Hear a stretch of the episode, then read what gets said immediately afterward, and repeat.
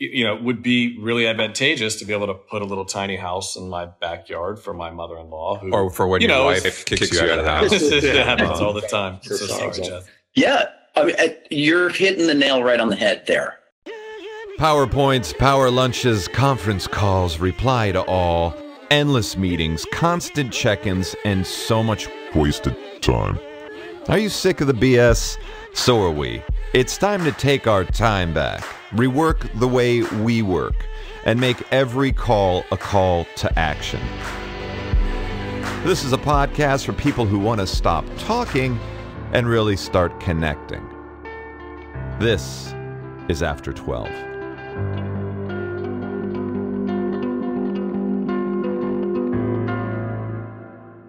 Hi, ladies and gentlemen, and welcome to After 12. 12 for 12's original podcast series that explores cool companies, brands, messages, and makers, and what compels us to take notice and become fans.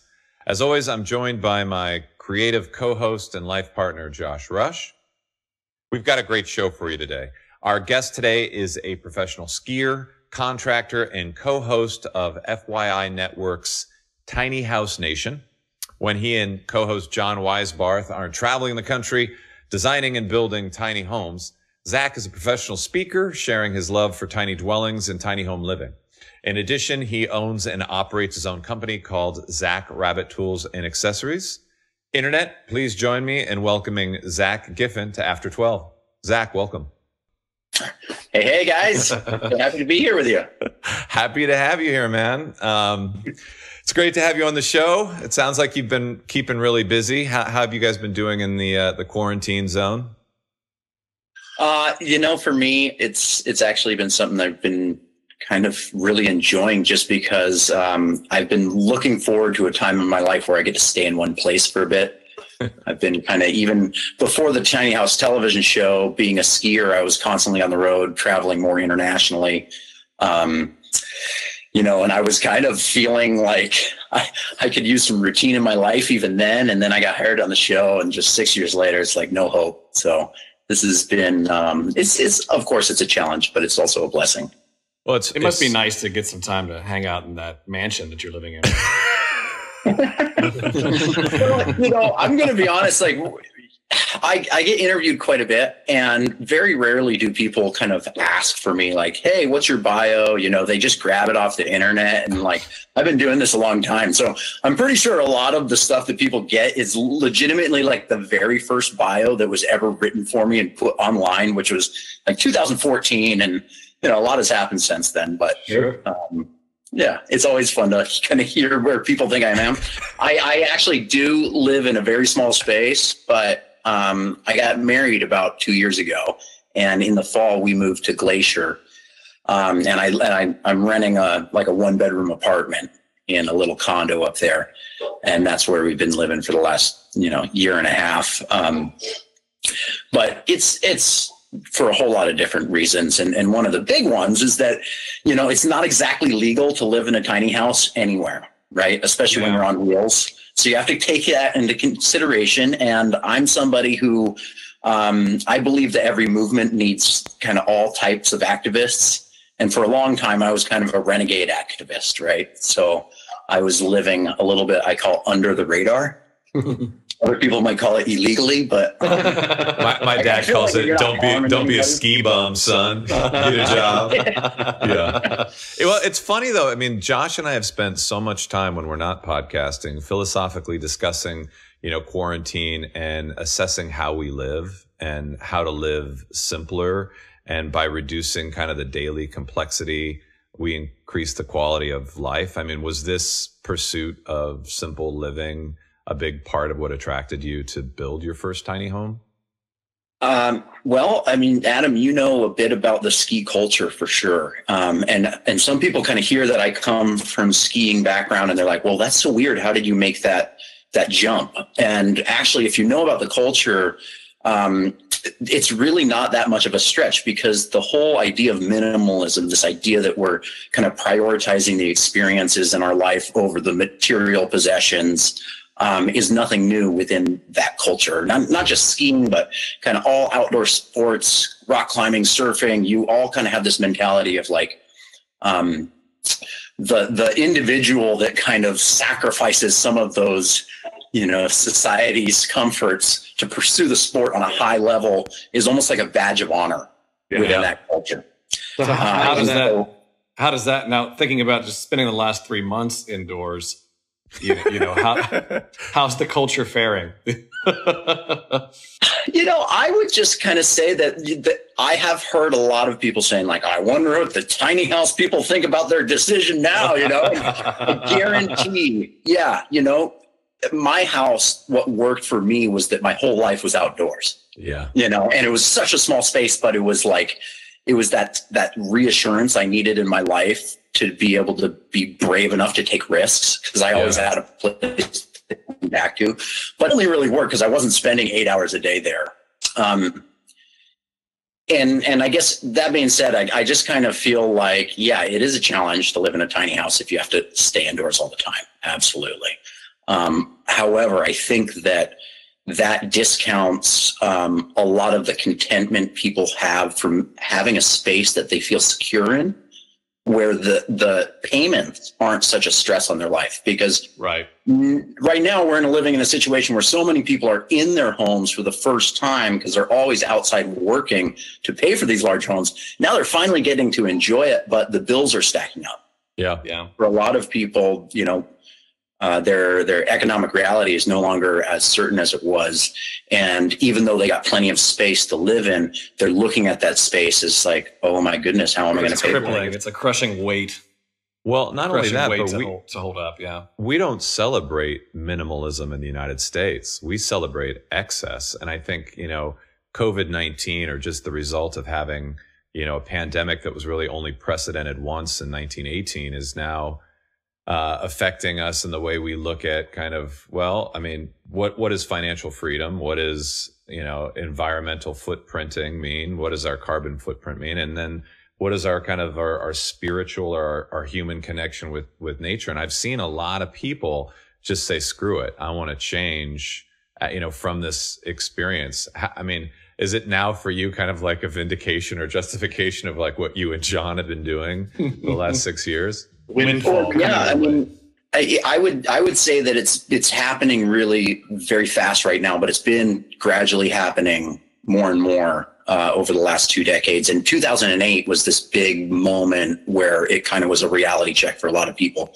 A lot of people lost everything they had and and got kind of disillusioned with the path that they had been told. Where if you just you know if you do everything right and you play the game, like it's it's going to work out. Um, and so now I think that yeah, we're in a we're in a new situation uh, where it's starting to kind of make people kind of question, okay, like how sustainable was that path that I was on? Um, and and Also, how how grat- how gratifying was it really? Yeah. I mean, I think there's been a lot of time spent. You know, Adam and I talk about this where where like you know, I, I want to say you know everybody's well, you you really just take this time and you know just appreciate the time you have with your family. And and to your point, Zack, it's like well yeah, but I have these bills to pay. Like you know, I've I've lost my job, my business is ruined, and you know I'm stressed out still. It's like I went from being stressed to like more stressed. There's no And now I'm an alcoholic. Well, I, you know, I think it really comes down to like balance. You know, Yeah. when we're when we're talking about what the goal of minimalism is, nobody's trying to say, "Hey, it's just better to be naked and like you know eating with your fingernails." you know, this is not. It's it's about hey, finding that balance in your life, and it's different for everybody. Yeah. But there is a moment where like the tools that we need for happiness are sufficient, and we we collect stuff beyond that that ends up really being something that kind of holds us back, whether it's just it's in our life and we don't know what to do, or if it's an expense that we think that we have to cover that we really don't, that requires us to work for it. Um, but it's it's not about just pulling all stuff back. It's about like reflecting on what that balance is. Is it is it strange to you that the inflection point for this change in in addressing the human condition is a national or global pandemic? It's like, you know, it takes that to you know start a, a movement. Not at all. It's, it's not at all surprising that it takes like a real serious challenge for people to start um, looking at actually changing because change is scared when people get complacent and happy and like any sort of change is a little bit frightening. Um, so it really usually does take a like an unavoidable challenge. And I would say climate change was already hitting us for a long time. Two decades we've been aware about this. Yeah. Um, so it's already been there. Then the the financial crisis in 2008 kind of started making people question is the is the structure the, the way that we finance housing the way that we invest in housing um, is this something that's like serving us and is it a sustainable process um, well, let's talk really, about that. it, well in my belief it's it was that investment mentality that um, that drive to use our homes to build wealth. Yeah. And how the kind of the sit it, it got set up where there was just so much incentive for a homeowner to basically use every spare bit of cash available to them to pour it into their home, to expand the size of the home, because it was all looked at as just a real, just a great investment. And because of the rate of appreciation that our housing was in and has been, that has really been facilitated by like interest rates and, and lending practices. Yeah. Um, it really was a great investment. So you can't blame anybody for pouring their life savings back into their homes. Only problem is it's left us with a country where our housing stock has gotten bigger and bigger. We have more and more of our population living as single individuals, just in large homes that it's so obvious they don't need. And too much of our population is looking at their housing as their retirement plan. Right. They have all of their money in their home. And, and I, I'd imagine that the the generations that are coming up now, you know, millennials and Gen Zs won't have the financial ability to to take that surplus of homes that are owned by you know baby boomers now like my parents and and and buy those homes at the price they want to sell those homes for with the appreciation on those homes uh, that's exactly right. There's actually a really interesting study that was put out, um, and this was by Fannie Mae right? So it's not a conspiracy website or anything. the report by Fannie Mae in, and it was a project with a professor at USC, and it's called The Coming Exodus of Older Homeowners. And if anybody's interested in this subject, I totally recommend looking it up. Um, and it says exactly what you just said. It said, okay, we have the baby boomers in our, our baby boomers own two fifths of the housing in our country. And then people older than that demographic own another one fifth. So 60% of the housing in our country is owned by people 55 and older. Wow. And they are definitely the larger, more expensive homes. And just the, the net worth of the homes only owned by baby boomers is like 13 and a half trillion dollars. Wow. And what this, what this report was really kind of doing was looking at the attrition rates. Um, attrition being like, uh, you know, somebody having to sell their home by something that is not within their control, whether that's like a change, drastic change in finances, it's a health emergency, it's death, all of those things are counted in attrition. And as you can understand, the rate of attrition when you're in your 60s, 70s, and 80s is different. Right. And that attrition rate has stayed steady for, for decades and decades. And it's what um, insurance companies use to kind of make their calculations on how much they need to charge. So basically, if you take that that historic attrition rate and you apply it to this large population of homeowners, you basically have an unavoidable flood of homes being put on the market between now and 2026. And then again, it, it increases again after that. Um, so, anyways, I was just talking a lot, but it's basically reinforcing what you're saying, which is the younger generations mathematically do not have the asset holdings required to right, absorb right. wealth. Well, just in general, if you look at you know the, the increase in cost of, of housing as it relates to cost of living over the last 30 years, right? I mean, you see median income, right, has stayed fairly steady, right? $60,000 a year, something like this for the last 30 years. And meanwhile, you watch home prices rise against it to you know, three, four hundred thousand dollars is sort of your median home value now. And it's like how, and really, it's just because of the financial tools that are available to us that weren't available then, which is more or less, uh, yes. you know. And now, I mean, so, on top of that, millennials and Gen Zs are, are spending all their money on marijuana stocks. So it's really no, but I mean, there is good news. There's good news because according to according to the Boston Globe, RV sales uh, and tiny houses are skyrocketing, skyrocketing during the pandemic.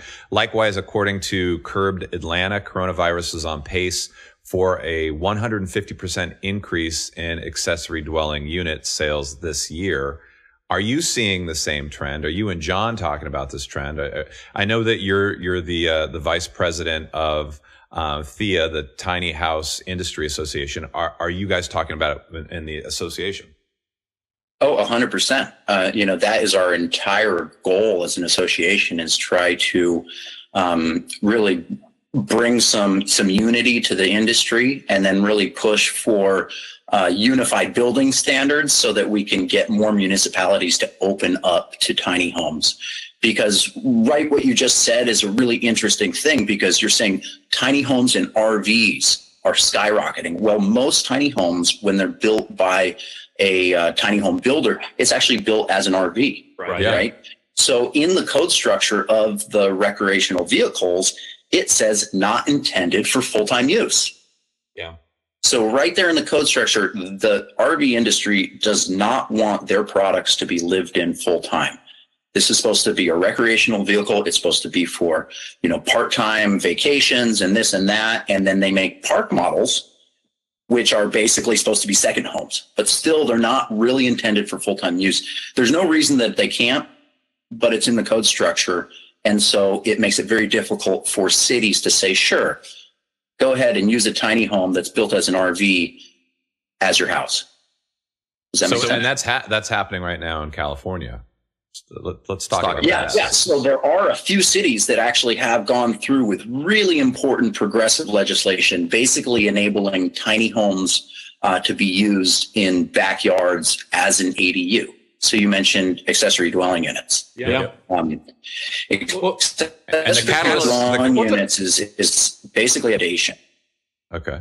Well, I mean, if you think about what you just said too, with regards to the Fannie Mae study, if you've got baby boomer, baby boomers and older over the next, you know, 10, 15 years are going to be flooded. And they're going to be getting out of their homes and moving into some other form of scaled back and or assisted living. Uh, when you pair that reality with the new economic sort of realities that COVID is creating for, for much of the population, um, you know, it seems to me like, you know, it would be really advantageous to be able to put a little tiny house in my backyard for my mother-in-law who Or for when You your know, wife kicks, you out of the house. it happens all the time. So sorry, Exactly. Jeff. Yeah, I mean, uh, you're hitting the nail right on the head there. Uh, and I say we also have another factor here, which is that people already wanted to age in place. That's a really big desire. Yeah. Right now, after COVID, nobody wants to go to a nursing home or assisted living. Are you kidding? Nursing home sales are down. We're not going to a home, Suze. Yeah, so that, that desire, that desire to create pathways for older homeowners to stay in their home and age in place is going to be really, really strong, as if it wasn't already really strong. Yeah. Um, and there's a really interesting thing about ADUs because an ADU is a terrific way for somebody to do that. You build a little cottage in your backyard. You can move into it. You stay in the community. You can rent out your home Right. to somebody who needs the space.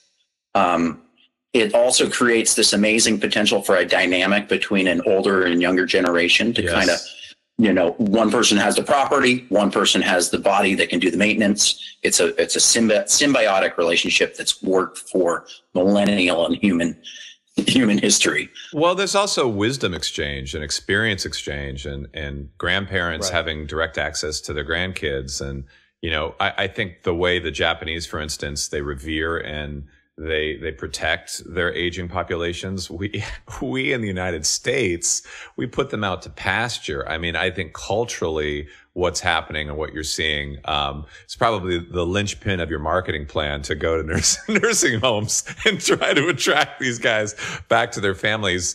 Um, but yeah, it's, it, I think there is a, a major cultural reason that, that we're seeing that.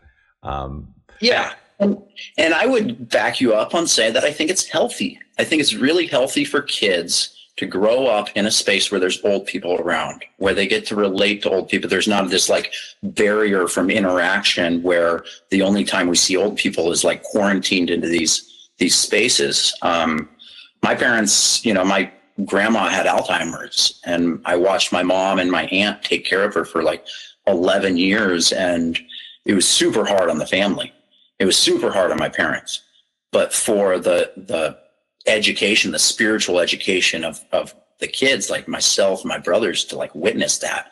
I think it's really powerful. So right now in the U.S., we're we're kind of dealing with uh, dual pandemics. Um, you know, one on the sense of COVID nineteen and what's happened with the virus infection, but the other on the sense of like coming to terms with uh, prejudice and racial injustice here in the United States. How how can tiny homes, and I I mean this in a very serious question, like how can yeah. tiny homes help mitigate the effects of of both? Well, I'm I'm really appreciate you asking that question. It's it's something that's really kind of fuels the passion that I have for tiny homes. Really on on the next level is that I really believe that it's a way where by empowering um, uh, lower income human beings in our society to actually have dignified housing, it's kind of like a you know, we talk about housing as this like way to build wealth, almost like a ladder, like it's a rung on a ladder, and you have all these different, you know, kind of rungs on that ladder, and eventually you climb yourself up into a mansion. That's kind of like the American dream, right?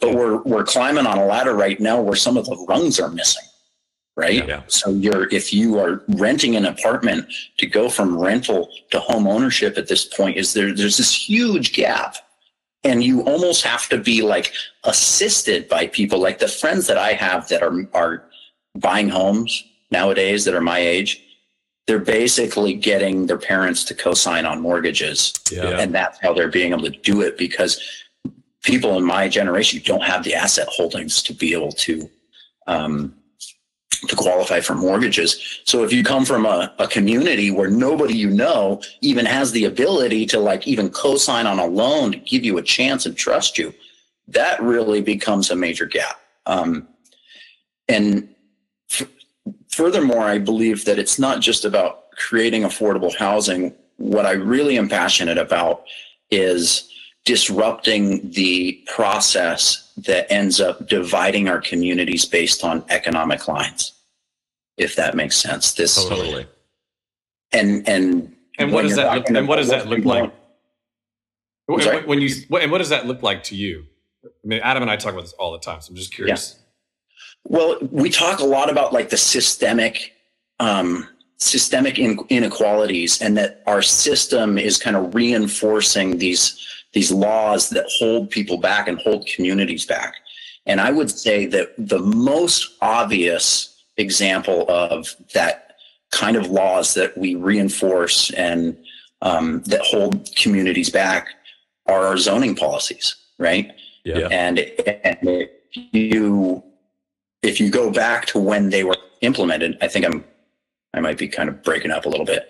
Um, but basically, if you go back to the origins of those laws, it's very, very easy to trace them that they were implemented on racial, for racial reasons, you know, to hold minorities back. And we still are living with the same things. And it's just very convenient. People have changed the conversation from saying, hey, we're going to not allow people of this skin color into our community. We just say, hey, we're not going to allow people of low economic spectrum into our community. And by doing so, that's exactly what happens. We create just as segregated societies. Well, John Oliver just did a piece this week on that same phenomenon, and it's it's amazing to me when when you have a society that has a, a lack of affordable uh, housing and they are zoned in areas that have a lack of you know um, taxable income to be put towards schools or to be put towards infrastructure you get the situation that we're in now. Um, and so many of, of the values of, of, minimalism or tiny house living is that you're not spending more than a third of your income of what you can earn on your home. And right now, I would, I would say that for a lot of Americans, they're spending half of what they earn on their mortgage payments or their rent every month. And yeah. that is not sustainable. And if you can't, I mean, it, it, again, and then we've got the healthcare conundrum and you've got you know basic you know food and utility servicing i mean I, it, you get to a tipping point which is kind of where we are uh, especially when for 90 days you are out of work because you're a gig worker and there's a, a virus ripping through the community. Yeah Uh, Uh, so, so t- tell us, you know, in, in, what you guys are doing at, at THIA, and also tell us about what what you're doing at Operation Tiny Home, because this is a direct empowerment program that you guys have. Yeah. Okay. I, I just want to comment one before we move on from the the segregation aspect. I just want to say that, you know, I'm it's not like I'm advocating, all right, tiny homes is a solution. And all we need to do is have people who are oppressed move into these tiny little homes. And I mean, because that sounds like a really, I mean, that's like an underhanded solution, right? This is not what I'm talking about. It's not what I'm talking about. What I'm talking about is that um, we need more integrated societies right? We need more actually integrated society so human beings can learn to interact with each other, become friends with each other. We need our children growing up together, learning how to be on soccer teams together and look past the aspect of skin color and just see the human. And I think we know how that happens, um, but it doesn't happen overnight. It requires people being intermixed. And the reason that I say that tiny homes is a really valuable tool is that we need solutions that can be implemented into the existing infrastructure that we have. Yeah. It's not like we can just start over and build new cities and, you know, and do it in a conscious way where there's space for everybody. Well, tiny homes too, as as a, a, niche kind of building opportunity, is creating communities. I, I I saw that you went to a tiny home community in Portland where there's you know clusters of tiny homes. I, you know that that kind of grassroots um, you know, activism towards like building more community with these small yeah, dwellings. I mean, that makes a lot of sense. And it, and, and that, it, and that leads right into your question about Operation Tiny Home, because Operation Tiny Home is a nonprofit that I really got involved with in 2015. And the whole goal is trying to kind of highlight the value that small communities of tiny homes can bring to different populations, but we started out and focused with veterans, right? Mm-hmm. Um, and you know, without kind of getting long-winded about it, what I believe is that the entire process, like looking at it, is not just a home over your head, but a dignified space with also getting access to socialization and just a normal style of life, um, is kind of like preventative medicine for mental health. Mm-hmm. Um, yeah, there was better, that, that's better than the booze. Yeah, I mean, well, that was that. There was a too, but you know, what was that study that I was telling you about, Adam? That I read. It came out of it was it was done in, in Utah, and they were looking at you know sort of the the impacts um, like uh, on uh, morbidity, and um, you know what what had the highest impacts or, or, or uh, uh, direct direct relation to increased rates of morbidity, and exercise. Like what you ate was like was like number ten on the list of ten things how much you exercise was right behind it. You know, smoking and drinking were in the middle, right? So with excess comes all bad things.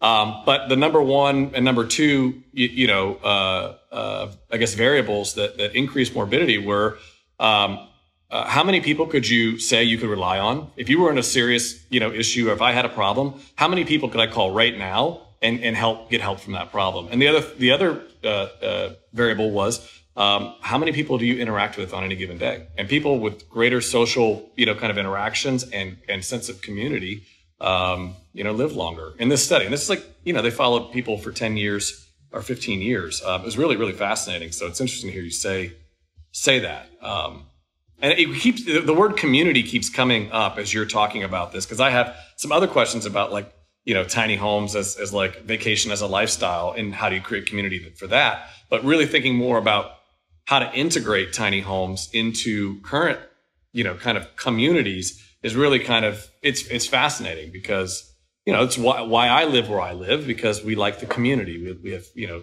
common values. You know, we all want the same things for our families more or less. Um, so how to integrate that? Um, I, I'm I'm really curious to hear like if you've got thoughts specific about what what does that look like? Not just inner city, but you know, obviously suburban. You know, you know seems to be a better place to try and make something like that work. Yeah, well, you hit on some really good things, and I'll try to respond to each one. But basically, that that sense of community um, and what you were talking about with people's lives and how long people live, you know, it's it's essentially it's stress. And as such a tribal species, one is one of the most stressful things that can happen to a person is isolation and, and lack of community, right? And um, the way that we design our cities absolutely has something to do with that. Um, but I guess just in terms of what we do with veterans, that's a really big piece of it, right? Is trying to say, all right, every single one of uh, these people that we work with has some kind of trauma that they're responding for from. Um, and PTSD is a huge piece of it. And when you really look in towards PTSD, you'll find that losing your kind of tribal support system in itself is a massive trauma to people right as as as people like you just said it's it's so important having friends having connections having that support when you lose that it's really emotionally damaging Yeah. um, and it can contribute to a huge amount of the the really like far off the spectrum levels of PTSD. So simply getting people back into a comfortable space, and as veterans, people that are so accustomed to kind of like that, hey, power in numbers, we're all here together. Yeah. Um, it's a really important thing, and I've seen it do amazing things for people. It's it's like that next step, you know. It's like sure you get them into a house, Yeah. right? But then you want to make that house dignified. So you got to get the quality up so that they can at least feel good about themselves. I, I want Absolutely. every, especially a lot of these guys are young men, you Yeah. know, coming back from overseas. They've been surrounded by other men. Um, and if they can't go out into the world, meet the girl of their dreams or the boy of their dreams, invite them back to their house and then have some level of like pride of like, hey, this is my space Yeah. that's a really emotionally damaging thing. So if I want everybody to be at least proud of their little space, even if it's small. It's it's nice and it's dignified, but then we're not putting them out into a field. We're we're pu- giving them access to other contact with other people that can kind of relate and get it and understand. And I think, um, Hey, hey, Zack, in addition Yeah. to the community, how important is mobility to tiny homes? I mean, like what percentage of tiny homes are built and then kind of landlocked versus, you know, put on Yeah. trailers and, and taken to different locations? uh, well, the percentage I would say with the with the demand is probably ninety five percent on trailers, five percent on Okay. on foundations. That's only being said because a lot of tiny homes on foundations are just getting built in backyards as ADUs, and they call them like a little my little backyard cottage. They're not saying like I'm building a tiny house, right? Yeah. Um, and the mobility is a massive factor, and it goes right into another thing that you were saying, which was uh, implementation. Okay. So ADUs are extremely popular. It's essentially like a tiny home, only it's non movable. So it has to be built on a fixed foundation. And what that means is that the entire burden of the upfront cost falls onto the property owner.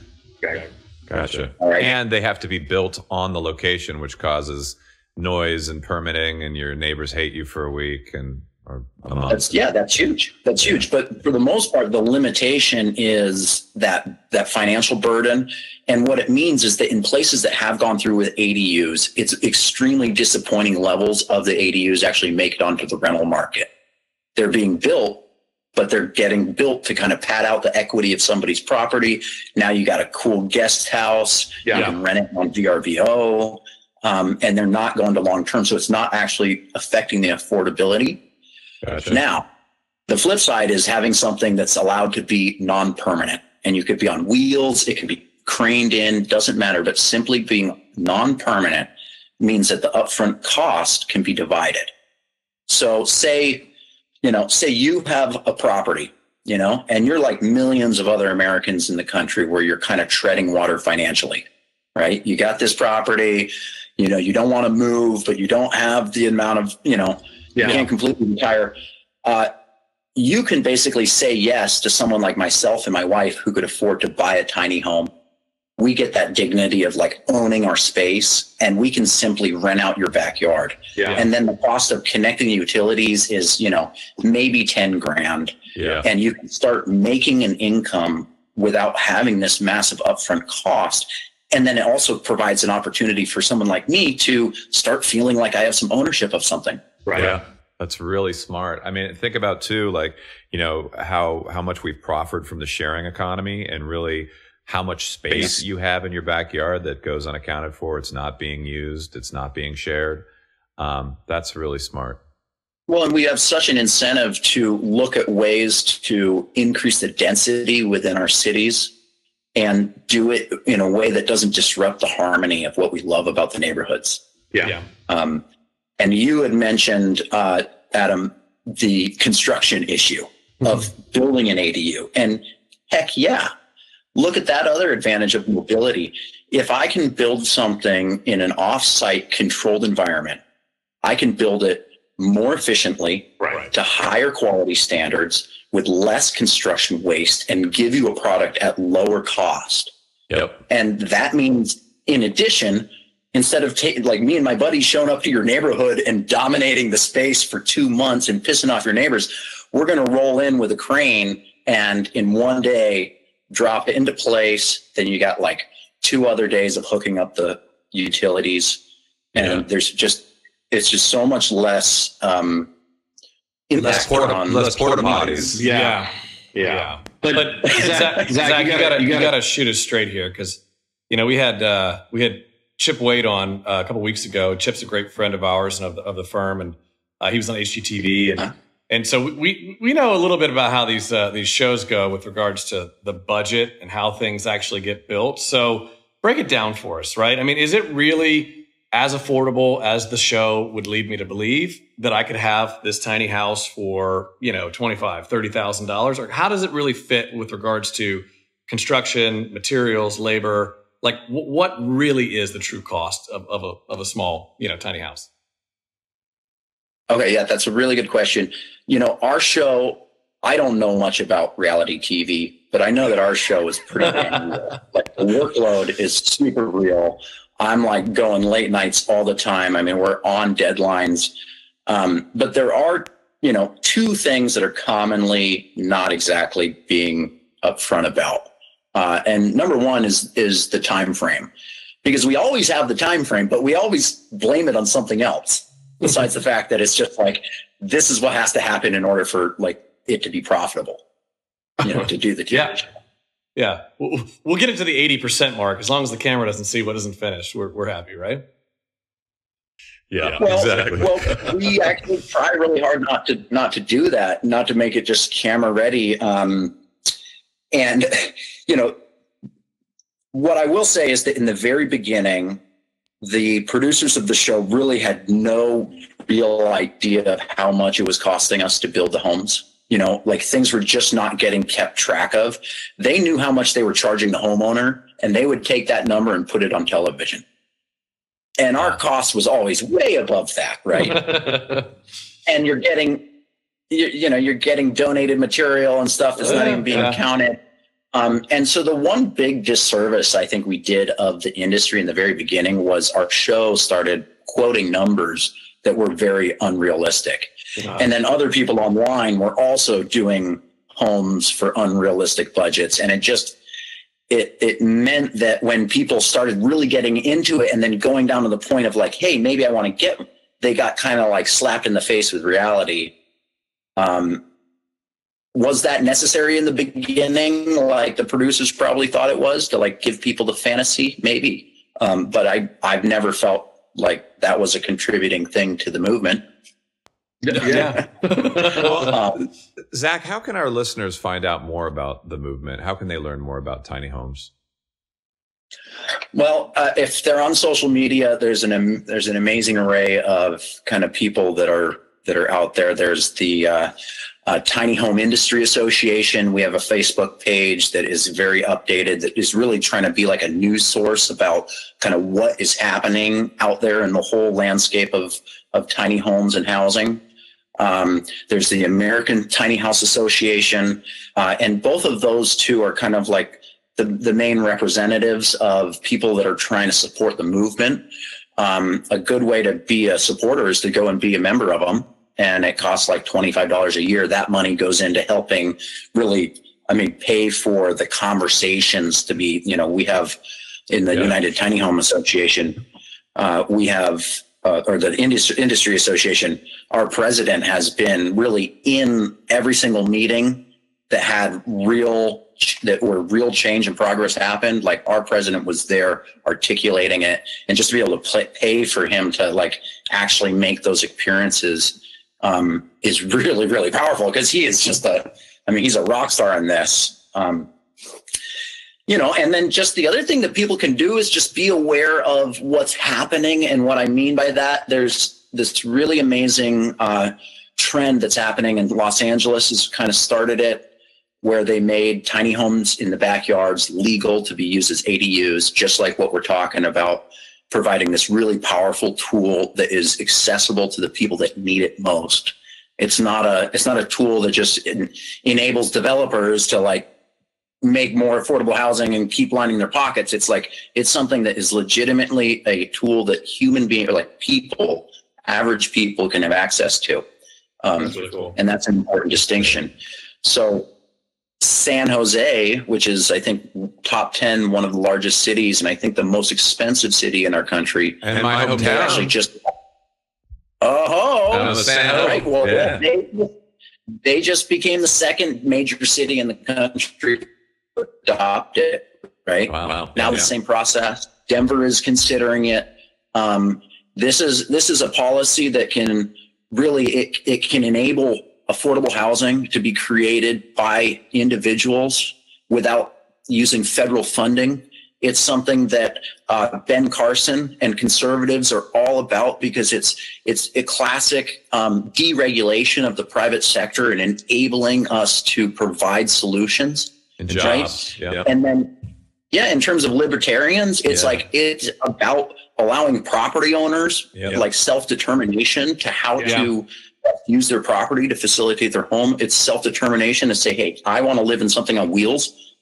I'm an american. I should be able to do that. Right. and and then as far as kind of the liberal minded people out there i mean we got to change around our our society to a less impactful energy consumptive consumptive way to live. Um, and we need to look for tools for that. Um, this is about affordable housing. Uh, it's about reining in our energy use um, and and the you know kind of the liberal base is 100% for it too so it's a remarkable thing that we can make an impact with just a, a swipe of the pen. Well, And Zack, it's not how often you find that. You you are definitely helping the the cause and making an impact. First and foremost, congrats on six years of Tiny House Nation and and the upcoming season. Which, when production opens up, I'm sure you'll be on the road again soon. Um, congratulations on all you guys are doing with you know Operation Tiny House or Tiny Home and, and helping the veterans. Uh, and then you know keep keep doing what you're doing with with THIA and fighting the good fight. Uh, and lastly, but but most important, thanks for being on the show today. Absolutely. Yeah, Uh, thank you. really appreciate your time. And, if you Well, want to I really appreciate being here. Um, yeah, yeah, if you, I was going to say, if you want to learn more about um, tiny homes, again, you said the Tiny Home uh, Industry Association Facebook page. That's where to go. uh, that's that's a great resource. Um, uh, American Tiny Home Association, but also just looking up uh, tiny home groups in your own area is the best way to get information about what's allowed and what's not allowed who's building what what's available right in your area just look up okay i'm in i'm in bellingham there's a bellingham or a washington tiny house facebook group go up join it um, yeah and uh, Awesome. and thanks again and if Awesome. you want a great tool you can go to zackrabbit.com Yes. and check out the coolest tool in hard in woodworking Yes. And, you can uh, build your own tiny home with this. manufacturing well, Zack, thank you again for being on the show. And uh, I think Josh and I are going to move into a tiny home soon.